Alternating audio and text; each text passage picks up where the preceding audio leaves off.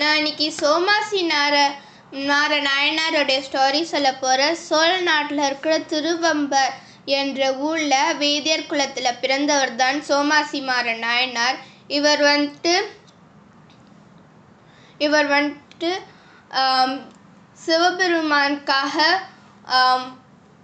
அமு அடியார்களுக்கெல்லாம் அமுது படைச்சி வேள்விகளை வந்து சிவன சிவபெருமானுக்காக நடத்துவார். மேலும் அவர் வீட்டுக்கு வர சிவனடியார்கள் எல்லாரையுமே வந்து சிவபெருமான் போல பார்த்து அவங்களே வணங்குவார்.